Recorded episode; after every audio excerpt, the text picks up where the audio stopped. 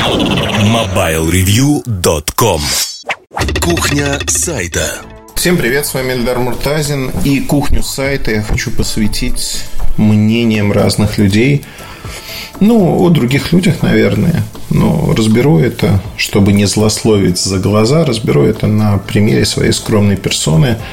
Хотя, будем считать, да, кому мы врем Кому я вру приятно поговорить о себе любимом. Поэтому, собственно, и поговорим о себе любимом. Тем более, что, ну, наверное, есть о чем поговорить. Меня сподвигло вообще про это поговорить. Заговариваюсь уже тем волнительно о себе. Не всегда вот так поговоришь. Я хочу об этом поговорить из-за того, что я прочитал совершенно случайно в Фейсбуке у моего товарища, он там написал про один из пресс-туров. Э, я в нем был, он написал про меня. Тут же появилось несколько человек, которые отпустили там реплики о том, что совершенно не по написанному. А не, они восприняли эту информацию как вот, я поехал в пресс-тур, требовал какого-то внимания особого, еще что-то. Ничего этого не было. Более того, это не было написано. И самое главное, эти люди никогда не видели меня в пресс-турах. Такое выдуманное представление. Более того, оно выдумано от начала до конца. Если посмотреть на то, что происходит, ну, неважно, да, пресс-туры, еще где-то. Я совершенно спокойный, обычный человек. Вот, вот, Муртазин начал оправдываться. Значит, виноват. Если вам так кажется, наверное, дальше слушать не стоит. По одной простой причине все равно не поймете. Но э, медийный образ, он формируется не мной, он формируется людьми, они воспринимают там какую-то информацию, преломляют ее. Я в это не пытаюсь лезть. Медийный образ человека, он всегда отличается от реального человека. Я к этому привык, у меня очень много а, публичных друзей, товарищей, приятелей, которые в жизни совершенно отличаются от того образа, который формируется в медиа. Вольно или невольно – при этом зачастую там те слова, которые они говорят, они очень сильно преломляются в медиа, в поиске. Знаете, такой массовый кликбейт. А, человек говорит одно, выдергивается из контекста фразы, чтобы поддать жару. И кажется, что, ну, блин, как можно такую дурость сказать? Ну, не мог человек такое сказать. И выясняется, что действительно не мог. Тем не менее, я крайне осторожен в комментариях. У меня такие истории практически никогда не происходят. Но есть некий образ, который сформирован. В рамках этого образа э, люди представляют себе какие-то вещи.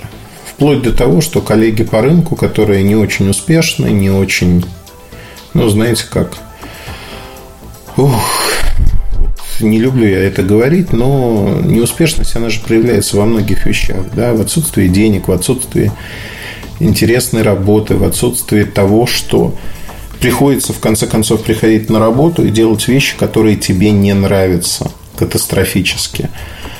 А это очень сильно давлеет. Когда у тебя есть любимая работа, это одно. Когда работа нелюбимая, давлеет. Ну, вот надо позлословить, потрепать языком. Это всегда происходило, это всегда будет происходить те, кто там в пирамидке забрался на какую-то высоту, неважно на какую, да, у каждого свои достижения в жизни, у каждого своя высота. Он всегда будет от ниже стоящих получать какие-то приветы, проблемы и прочее, прочее. Вопрос в вашем отношении, стоит на это реагировать или нет. Я на это никогда не реагирую по одной простой причине. Для меня важно всегда было, вот, наверное, с юношеских лет – мнение тех людей, кого я уважаю, знаю и кого я понимаю. Это очень важно. То есть мне не нужно заочное какое-то мнение. Мне нужно мнение человека, которого я знаю. И о котором я могу сказать, что да, я вот знаю этого человека, я знаю, как он мыслит, я понимаю его мыслительный аппарат, и поэтому я могу принять или не принять его точку зрения.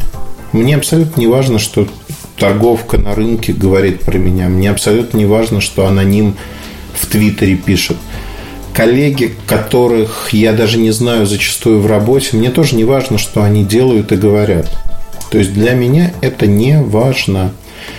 И это единственная возможная история, потому что очень часто люди загоняются в том, что про меня подумают, что про меня скажут. Люди, мнение которых совершенно не важно. Зачем, зачем вообще об этом думать? Я вот этого не понимаю.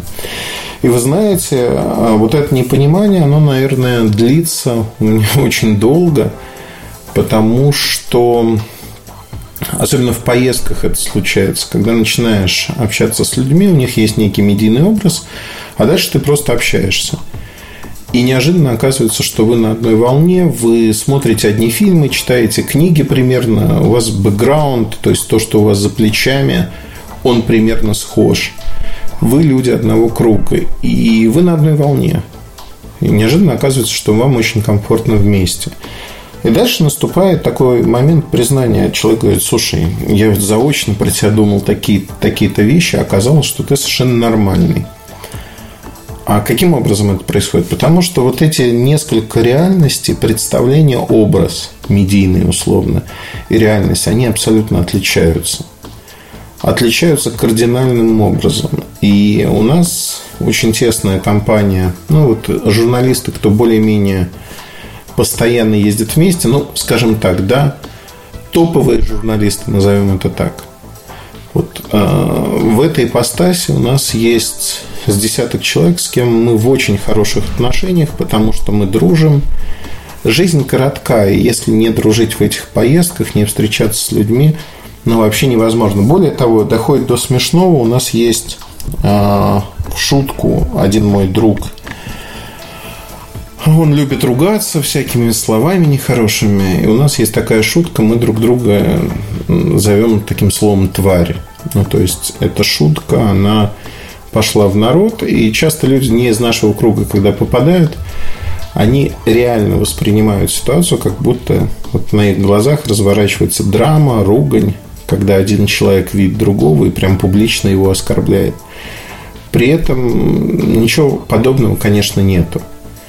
Нету, идет ну, общение, наверное, не очень нормальное с точки зрения внешнего наблюдателя, но тем не менее оно допускается, потому что мы на одной волне, мы абсолютно позволяем друг другу. Для нас это элемент самоиронии, если хотите. Вообще, с точки зрения самоиронии, это самое важное, что есть в людях, потому что когда там мне начинают говорить, насколько я велик и прочее, я на людей смотрю и говорю, да ну нафиг.